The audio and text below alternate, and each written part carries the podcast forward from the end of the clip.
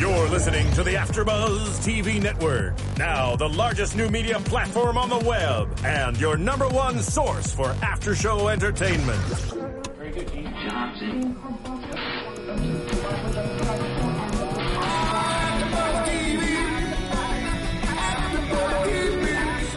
the AfterBuzz Studios in Los Angeles, California, presented by Maria Menounos and streaming live thanks to Akamai Technologies. This is AfterBuzz. This is AfterBuzz TV's Sherlock After Show. We'll break down tonight's episode and get you all the latest news and gossip. And now, another post-game wrap-up show for your favorite TV show. It's AfterBuzz TV's Sherlock After Show. Hey there, Sherlock fans. You know what time it is, or do you? You may be personally surprised. You thought that the season was over. Well, guess what?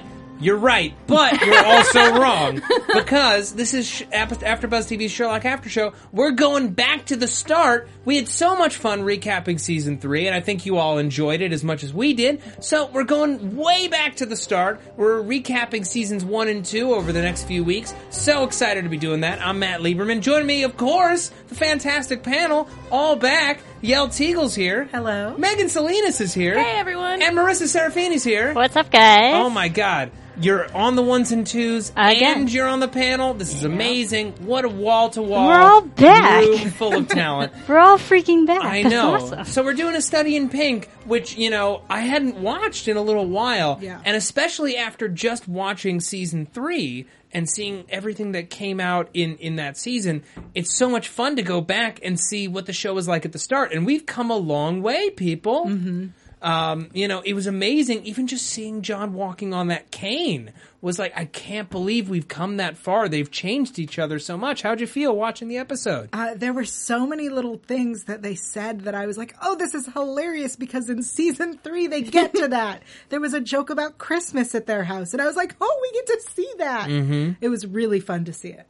Yeah, it was very interesting to see, um, to, like you were saying, to go back to the beginning, because Sherlock himself has come a long way in terms of like letting people in and warming up to people, and it was kind of bizarre almost in a way to go back to square one and be like, wait, why is he being real? I mean, he's still kind of mean, but why is he being so mean to Molly and everything like that? And why isn't he inviting people over for dinner? And some stuff? would argue that he's meaner to Molly now than he was then because, you know, back then he didn't realize the depths of her feelings. Now he knows about it and chooses to ignore it, or actually not ignore it, taunt her about it. Marissa? I, I agree. I like I liked going back after watching season three, and then everything that's changed, and it shows me just like how people really behave towards Sherlock at the beginning. Yeah. we, see a lot of people they're kind of condescending and not really accepting of Sherlock. They're like he's a freak and all these different weird things, and he's like he's a borderline, psychopath. yeah, psychopath. Yeah. But then we see in season three, after he supposedly died, how everyone reacted to his death. So just the the contrasting viewpoints on how they perceive Sherlock from season one to now is mm-hmm. completely radically And different. I think that says a lot too because we, we- I tend to forget that, you know, season three picks up. He has been gone for two years. And so everybody, you know, had to grieve. And then, and, and so it's very interesting coming back to the point where people are annoyed to have him around, Yeah. where they haven't, like, had to not have him around. Well, what it speaks to really is the relationship between him and John Watson and how that affects who he is. Because, you know, it's not just that he's solving all these cases, because he solved cases long before John ever came onto the picture. But John humanizing him and, and helping him, you know, um, get a firmer grasp on more of his humanity, uh, get a firmer grasp on his sense of humor, get a, a firmer grasp on what it's like to relate to other people and not just see them as chess pieces. It really uh, helped people understand who he was and really come to love him. You know, you look at how Detective Inspector Lestrade, but long before we call him Greg, is treating him here. He's listening more to Anderson and Donovan than he is to Sherlock or John Watson. You know, it, it, it they definitely come a long way, and you kind of forget how far they've come because in season two, there's already such a drastic change in how they feel about him. Granted, it doesn't save him during the Reichenbach fall, Right. but you know, it's interesting.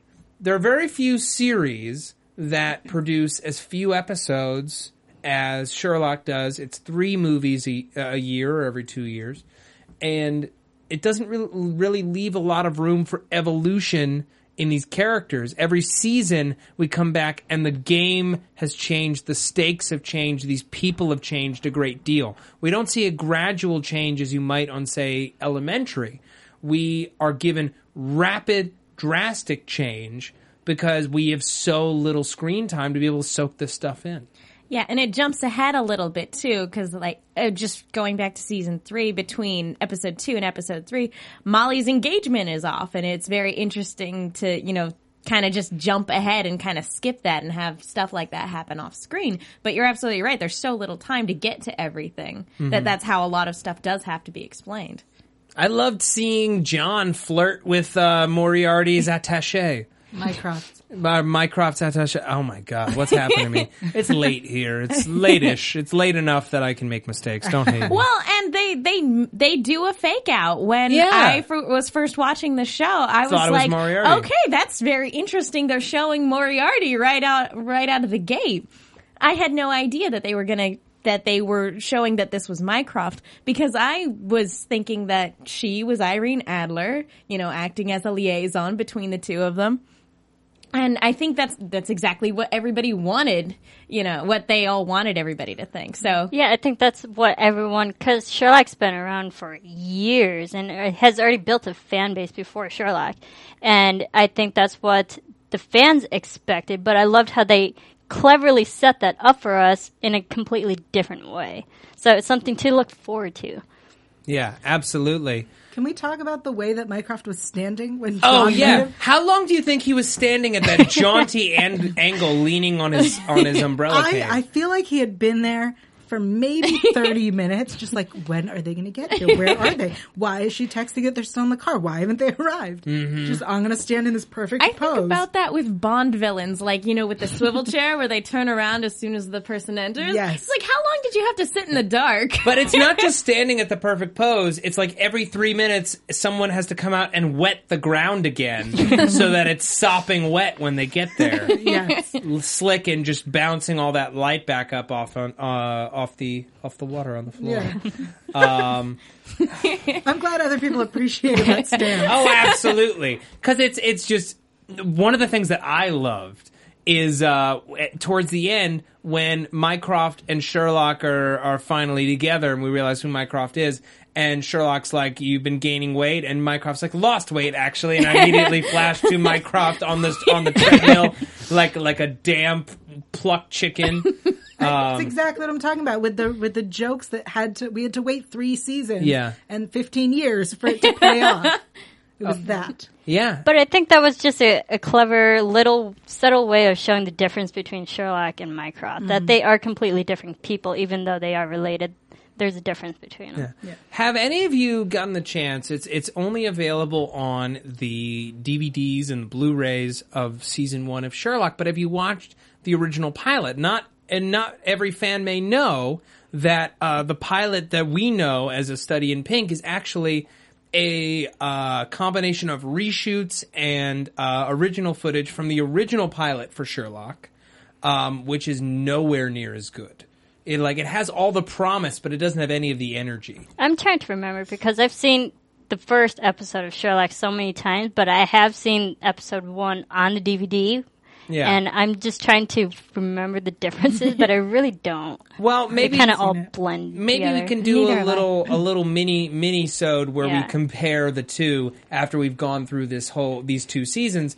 Um, but it's it's amazing how fully formed the show feels right out of the box. The characters are very well written. The style of stories that they want to do are very very uh, clear. The visual style is at its in its infancy, but it's very clear that they want to do something dramatic and very visual. Um, but here, what later in the series are like clever uses of video footage, um, or you know slow motion or transitions between scenes. Here, it's a lot of use of photographs for transitions, uh, quick cuts of of street signs in the in the taxi cab chase sequence. establishing shots. Yeah, establishing shots. The the style of the show is in its infancy, but the editing is still just as sharp. Um, and it's really really cool to see how far it's come in the two, in the three years pr- since. I mean, when did this come out? 2011, I yeah, it started. I believe two, uh, 2010. Actually, I think it was 2010. yeah, 2010. Yeah, it's 2014 now. It's kind of crazy how far we've come in you know a little over three years. Yeah, and even the cinematography too. I mean, it's always been great from the beginning. And I noticed going back to season one, there's a lot of close-ups, extreme close-ups on, on eyes and people's and face, um, some facial uh, parts and stuff that are really, really up close. But Oh, it yeah. still adds to all the deductions that Sherlock makes with characters and stuff. So And uh, the director of the pilot, uh, Paul McGuigan, at the time had was really only known for his movie Lucky Number Slevin. Oh, great movie. Oh, I didn't realize that was the same director. Same director, and he very much established this quick cut style, lots of extreme close ups, creative and inventive uses of the visual language to really uh, get across a lot of dense information and a lot of character information, which you know it, they just they just pack it all in there. It's so it's so great to see it again. Now at the top of this episode, you know it, it's funny looking back how much time we have before we even see Sherlock Holmes. It's like a solid fifteen to twenty minutes. and it's all about John. Mm-hmm.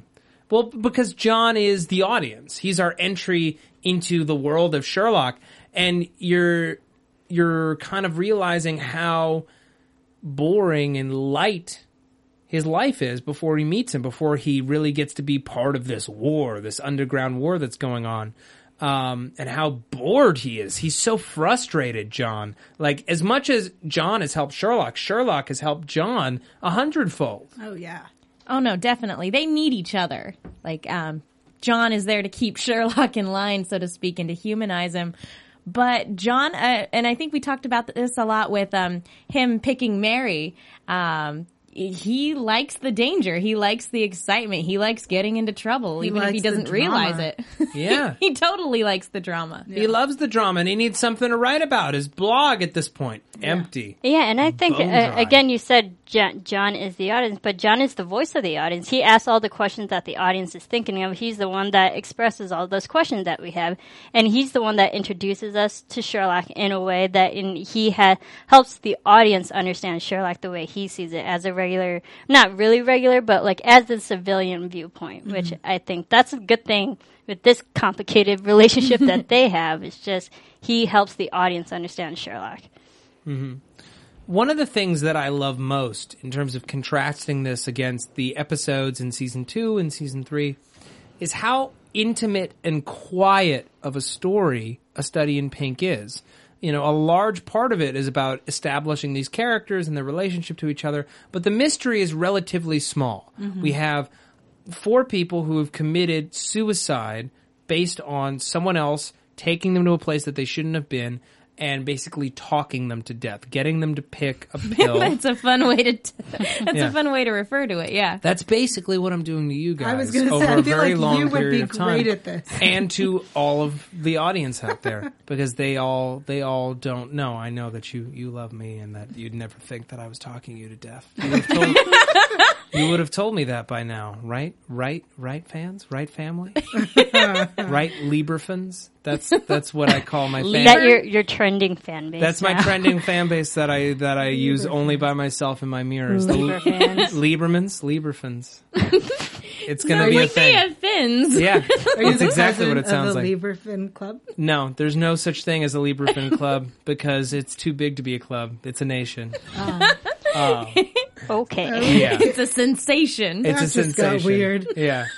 Oh, okay. I'm gonna quickly talk about iTunes so that we never have to address the outside world ever again, and we can just talk about this show after this plug. Hey fans, here's the thing. You've been going on iTunes. You've been doing what we asked and giving us the reviews, the ratings, and guess what? It made all the difference in the world because it got you more Sherlock episodes. If we didn't have the proof that the fan base was really on board with this, we would not have been able to do all these extra episodes. We've Yep. been consistently number one or number two since we launched, and it's a huge, huge deal. It's kind of rocking several worlds at once. so, what do we ask of you now? Don't stop for anything. you have the power to make a fleet of Sherlock episodes fly from the proverbial hangar because that's how life works. Life is basically the Air Force. Um, my metaphors have gone to crap in the last in the last few hours. Uh, when you do as many shows as we do, you you use up a lot of energy and a lot of love. And I'm trying to give every last bit that I have left to you because you've made this show happen and continue to happen. And I'm also trying to pull up all of your wonderful iTunes reviews because they make me so so happy. It it really means a lot because here's the thing, folks.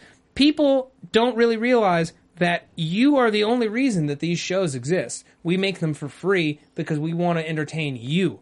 You get to watch them or stream them or listen to them on any of your devices. It's pretty incredible. We live in the future. And if you want to give Sherlock the level of respect that it deserves, the level of respect that we try to give it, slap us with a review, give us a comment. It really does make a difference. It keeps the show searchable and it keeps us in the top 10, in the top two, thank you very much, um, for a solid month. And now, now, now, now. We'll do ratings er, Yeah. from people. I actually have some. Oh, you have some. Yeah, I- Marissa I have Serafini. Uh, thank you to, uh, and I'll just keep go from the most recent to uh, past one that we just did. Uh, thank you to Power underscore Man seventy seven. Just clever. Keep up the good work. Five stars. Thanks. Um, thank you to Drew Star nine two one. They said this show was awesome. Thanks. Thank you to G Pi Tanza. Fantastic recaps. This is a great podcast. The hosts are funny and the recaps are in depth. And another one. Thank you to Shane J.M. Wonderful. Just wonderful. Best AfterBuzz podcast out there. Love the quirkiness of the panel. Love your predictions. Wow. Thank you to Rogers Lax 24. Three Pete. I love your clever insight and it helps me understand the parts of the show that confuse me. Humor mixed with personality makes a great after show. yeah. Oh, you I guys love are awesome. I love all Thank these you. reviews. You like quirkiness. You think it's the best show out there. Rad. I also love Rogers Lax seventy four is a lady. Is a lady. and you wouldn't sorry. have known that necessarily from the name. But everyone rocks. You rock. Go you. Keep the reviews coming. Keep us fueled. yeah, and just three more.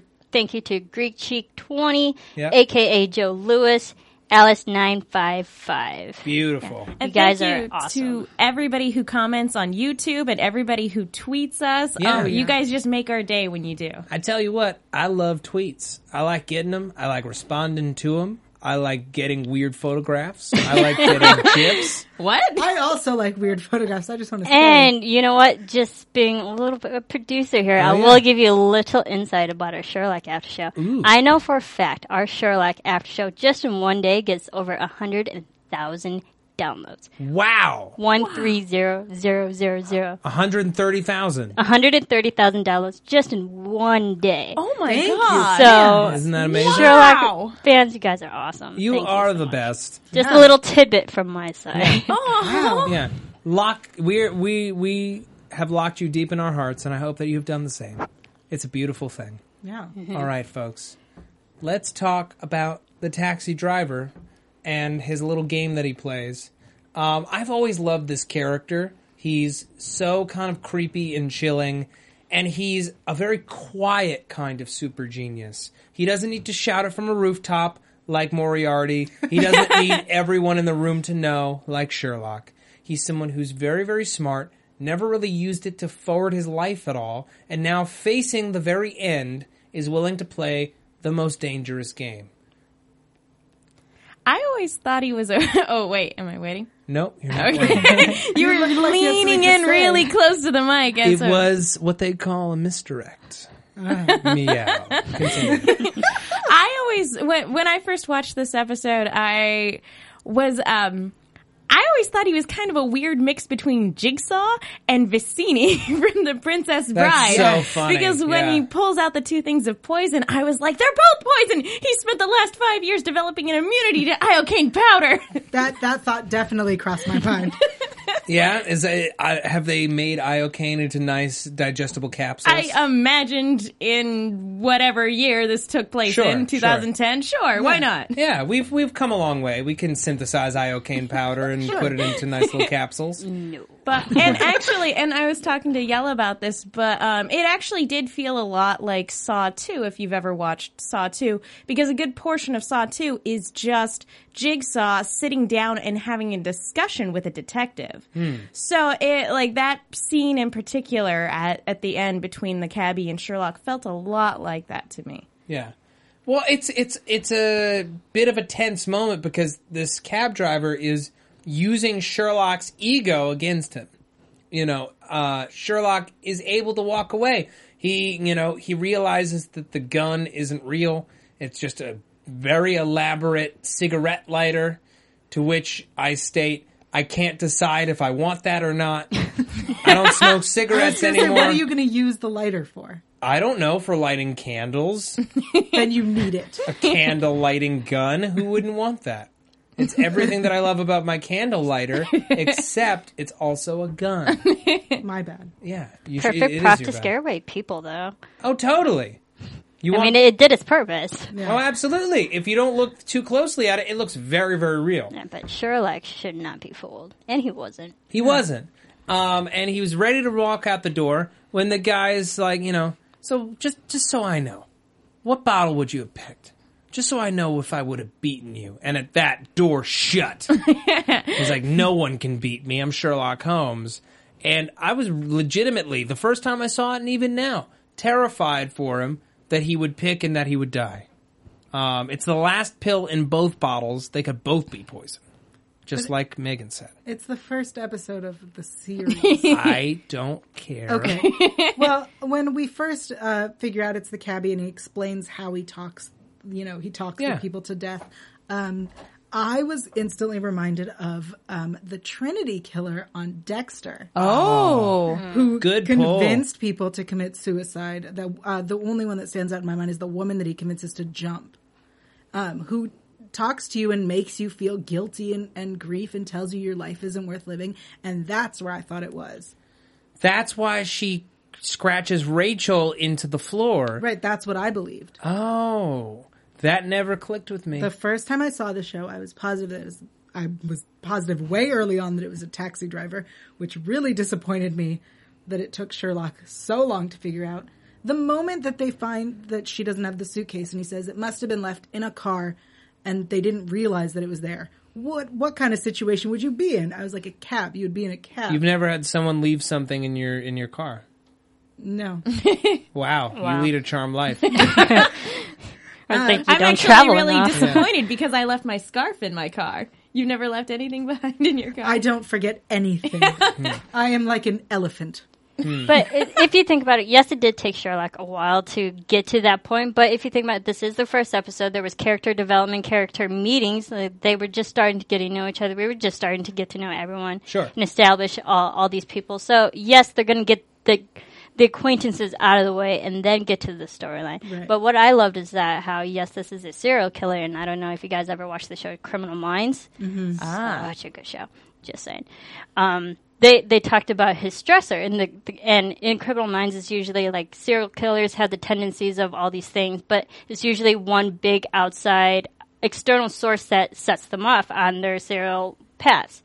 And this and this instance for Sherlock, it, wa- the cab driver, he found out he had cancer. That was his stressor, and that was started him on the serial killing. Actually, I loved it how was, they got to um, that part. It was an aneurysm, actually. an Jigsaw aneurysm. was cancer. But yeah, but Spoilers. he realized that he had cancer. He was dying, and so just that knowing that you're dying would that is a big enough stressor for him to go on this serial killing. path. Absolutely. Right. and very interesting motivation too because for for every person that he kills he gets more money to leave behind for his kids Yeah. and so his whole motivation for doing this not only was you know he had nothing to lose but he wanted to provide for the family that he still Well, let me loves let me ask everyone in the room right now: if you were in the position to leave your family behind with some money, you knew that you were dying within the next month, and someone offered you uh, five hundred thousand dollars for every person you kill before you die, would you take it? i'm gonna go with no I want to know what Yael has to say. I want to. I want to hear Marissa first. I'm I'm gonna go with no because I have a lot of different things. One, I'm the youngest person in my family, so usually it's the other way around. They would leave money for me.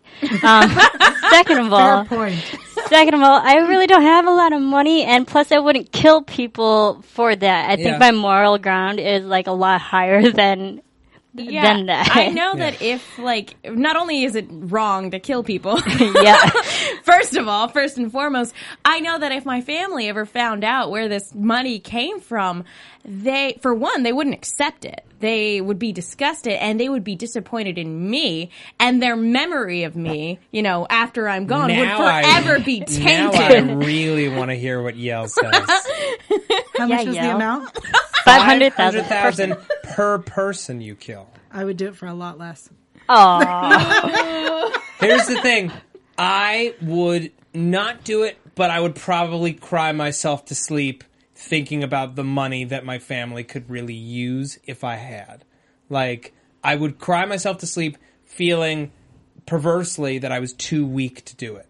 Do you know what I mean? Yeah, it, but how badly would you feel if you actually went through it? Oh, just as bad, but I'd be dead in a month. Yep. Yeah. See, I, I don't think I could have that on my conscience, knowing that I killed people for money. I think Yeah. that I mean, as You'd be fortunate dead in a month. people, unfortunately, some people actually do that, but it's just I, I wait, couldn't what- get myself Are to these do that. innocent people being killed, or are these like Dexter serial killer type people Well- that we're going after in our final month of life? I mean, two of them were adulterers. Uh, Wait, adulterals should be put to death. No, I'm not saying that, but I'm just saying two of the people, two of the people in this episode were adulterers. Our, our final victim and our our first victim Mm-hmm. were both adulterers. Um, I mean, granted, we didn't really get into what was going on with the middle two, but that would have been an interesting coincidence. no, I no, it's So bad, but you're, it's not you're that pretty much saying, do this, does the circumstance like justify the means? Probably I- not. Probably not. There's still innocents who are being killed, uh, so that's not good. Let's not do that. yeah. One of them was a kid, like an eighteen-year-old kid. Yeah, something. he had so much life left to live. He was going to get his coat. They were going to have a great night, and then he got murdered instead. He could have just stood. a huge to bummer. death. he was too afraid of being close to his male friend and and bridging that gap that he couldn't stand under his umbrella mm-hmm. and live. Think about only, that. If only he had been more confident in his. in his Sexuality. more secure in his sexuality, Yeah. he would still be alive. Let's not judge the dead, especially if they're fake. Okay. Um, one of my favorite things that's planted in this episode, and we saw it bear fruit in the Reichenbach fall, is Sally Donovan's monologue to John, where he's like, you know, he doesn't have friends, and one of these days, just coming and seeing these murders isn't going to be enough for him. He's going to snap and he's going to kill someone. And it's something that has and hasn't been addressed. Everyone around him's reaction has been redre- uh, addressed that people would suspect him of killing someone. But there still is kind of a nugget of truth in there in this high functioning sociopath. And it comes down to what we saw at the end of season three that when he's put pushed to the le- to the edge, he'll kill someone if he has to. And I'm wondering how far that how far that goes. How many people would he kill if he had to? See, and, and and I'm just going back to again Criminal Minds because they kind they kind of touch upon the same things that they have to think just like the serial killers, but what makes them any more different? What makes them not kill all these people even though they know and how to act the same way that serial killers? It's having that conscience, knowing the good and the bad. And Sherlock is fortunately a good person. Yes, he has some crazy tendencies, but he knows the good and the bad. He knows the good people from the bad people, and that's what stops him from not killing or being on that edge of not killing people. Um, I think uh, what was very interesting is that the more I watch this episode, the more I've seen the show, I can't help but think, what if there were no murderers in London? Whoa. Like, how That's bored kind of a would he big deal. be? He would be bored. I, I can't imagine a world without murder. It's kind of amazing. But, But- what's like, isn't that kind of perverse that I can't imagine a world without murder? Because it, well, if there was Well, a world without murder, then it'd be utopia, and that's as I, we I know. wouldn't say that that a world without murder automatically will cause utopia. Well, I'm not saying utopia, but it'd be a more ideal world. But that's just not But I'm the saying world we that for in. Sherlock, he would be I bored. wonder Yeah. if Yeah, in in should better pick another circumstances, in better circumstances, like if there was less crime in London, if there weren't so many mysteries to be solved, if there wasn't so much work to be done, if he would have taken the Moriarty route and become a consulting criminal instead of a consulting detective. Right? Fair question. It is a fair question. You know, uh, look, Sherlock is someone of a massive intelligence who's also got a serious inferiority complex at the hands of his brother. You know, he grew up thinking that he was stupid. And I think it's one of the reasons it's it's the thing that's going to get him killed, honestly. Is the fact that he has this inferiority complex and one of these days someone like this taxi driver is going to push that button enough that he does something stupid that he makes a mistake. Yeah, he feels such a need to prove he's clever. Yes. You know, he has to shout it from the rooftops, I'm clever, everyone. Um, you know, he has to which do is all just these such a Moffat-y trait. yes. Yeah, uh, that you're you're absolutely right. It's going to be the thing that gets him into trouble. yeah, Yeah. So you know, in a world where there's no murder, he would he would have to do it through crime. He would have to do it in some way that everyone would notice, in the same way that Moriarty does it. So he's ki- Donovan is kind of right. Yeah, kind of, and it's scary how right she is. Well- you know, it's something that that isn't going to go away, and it's kind of the thesis statement of this take on Sherlock is, you know, if this person exists in our world today, all the things that he's able to do, the technology that's at his service, one of these days, because we're all over overstimulated and desensitized, mm-hmm. someone who's that intelligent will one day go too far because society enables him to do so in a very public fashion. I'm I'm glad that Sally said that to John so far, so right off the bat in the series that hopefully, um, she said it in a way to make sure John's the one that keeps Sherlock in check. Mm-hmm. Make sure that he doesn't, that Sherlock doesn't cross that line, and that's John. Right. That's John's responsibility to make sure that doesn't happen. I think that's an excellent point because John's influence, I think, is very mu- much the reason why Sherlock hasn't gone too far. exactly. Yeah. It, it's he's the conscious of Sherlock in a, in a way. Mm-hmm. I think. I 100% agree with that. He Sherlock's Jiminy Cricket. Yeah. Yeah, pretty much. Do you know what's another thing that I loved about this episode that's another seed that got planted? Is the story of Mrs. Hudson's husband. Oh yeah. Ah, yes. And we later find Just out a little tidbit. who, who he is and what he did. But in this episode, even so far ahead of time, it- we find out that, you know, he was on trial with the death penalty and Sherlock made sure that he got killed. So Mrs. Hudson must have been pretty afraid of him to want him dead. Right.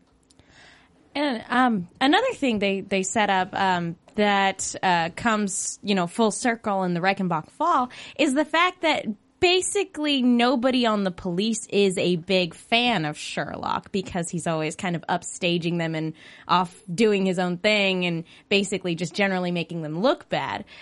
And um, I think it's very interesting that you know our two our two cops uh, that are Lestrade's right hand man and woman are the two that will end up coming to him and making him doubt Sherlock in the Reichenbach Fall, mm-hmm. just like Moriarty planned.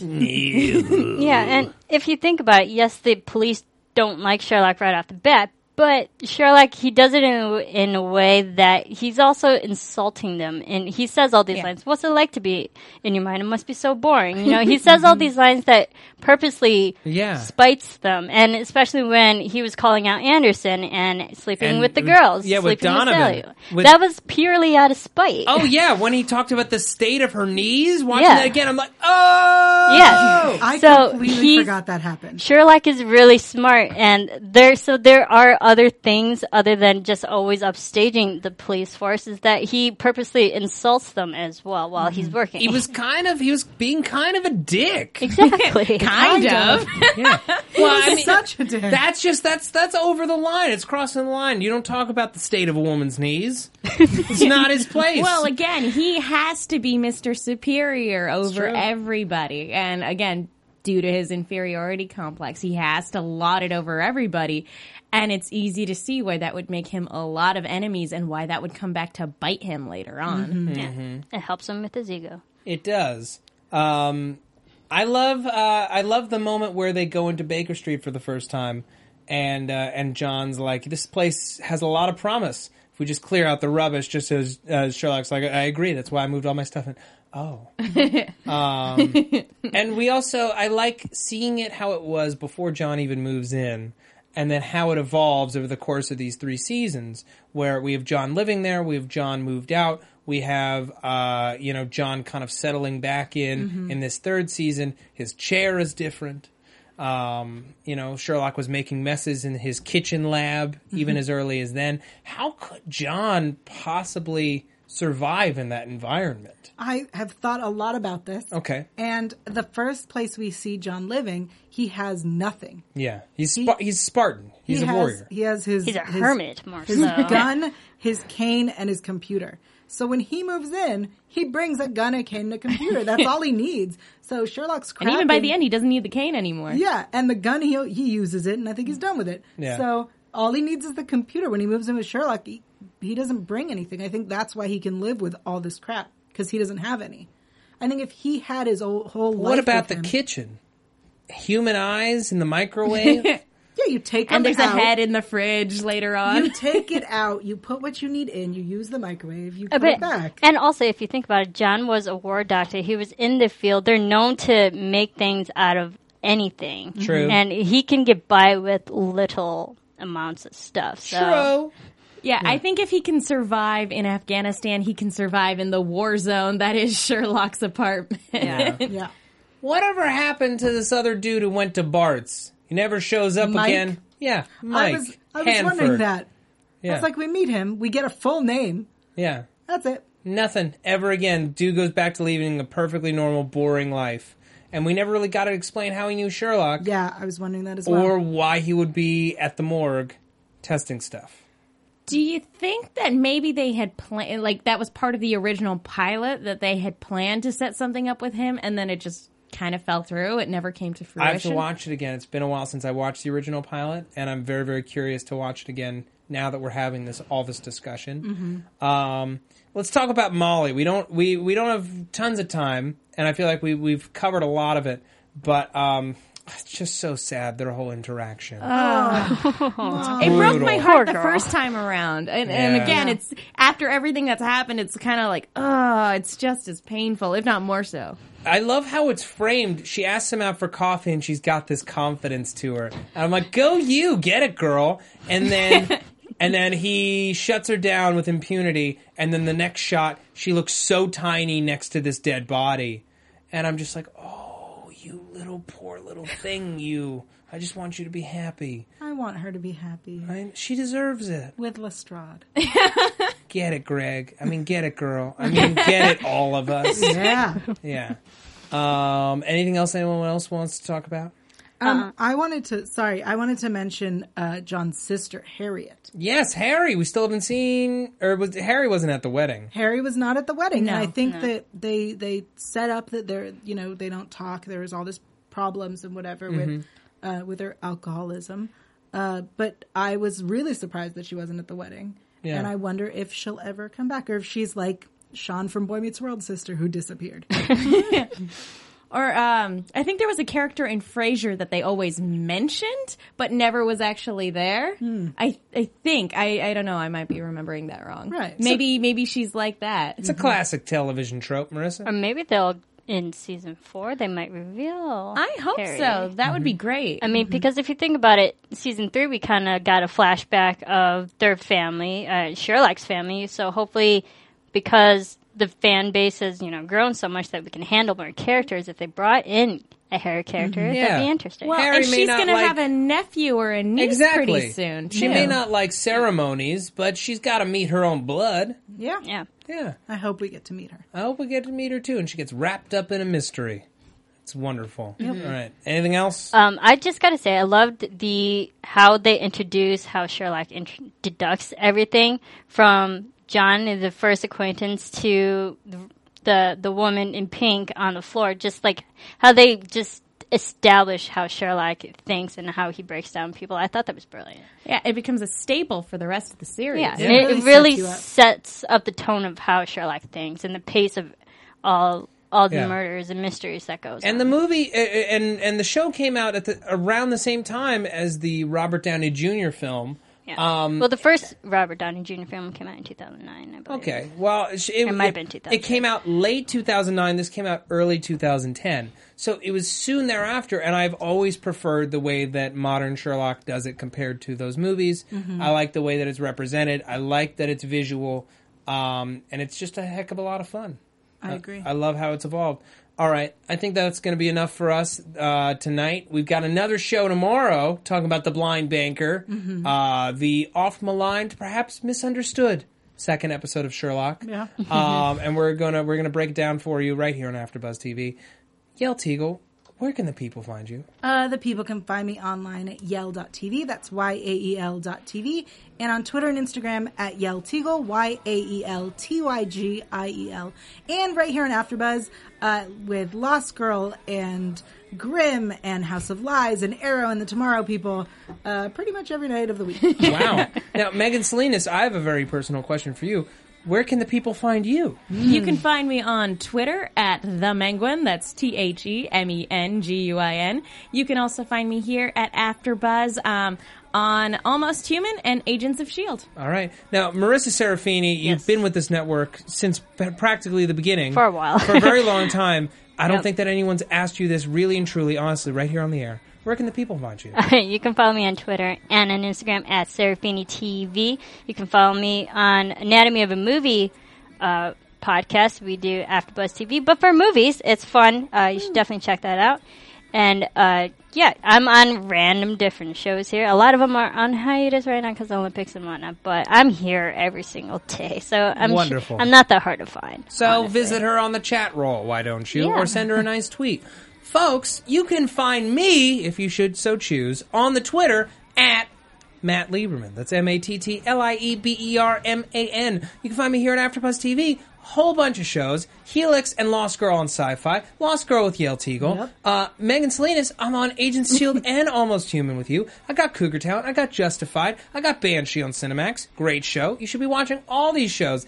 And if you want to watch live comedy, you live in the LA area, here's what you do. You go to the IO West Comedy Theater on Hollywood Boulevard, 6366 Hollywood Boulevard, and I perform there the first Sunday of every month at 9 p.m. as a member of DJ Fawcett. Next show is going to be on March 9th uh, at 9 p.m. But we're also doing a very special late night sketch cage match show uh, next Monday night at 11 p.m. We need audience support, audience participation to help us beat this other team because we're pretty amazing. A cage match? Oh yeah, it's a cage match. It's a Okay. battle, a comedy battle to the death. Sounds like Oh. a war. Yeah, it's a comedy war. Sounds intense. Anyway, we'll be back tomorrow. Blind Banker. Stay tuned. Love you all. Peace. From executive producers Maria Menounos, Kevin Undergaro, Phil Svitek, and the entire AfterBuzz TV staff, we would like to thank you for listening to the AfterBuzz TV network. To watch or listen to other after shows and post comments or questions, be sure to visit AfterBuzzTV.com. I'm Sir Richard Wentworth, and this has been a presentation of AfterBuzz TV. Buzz you later. The views expressed herein are those of the hosts only and do not necessarily reflect the views of AfterBuzz TV or its owners or principals. Thank you for watching AfterBuzz TV on YouTube. For more of your favorite after shows and interviews, subscribe to our channel here, and be sure to share your opinion on the episode in the comment section below here.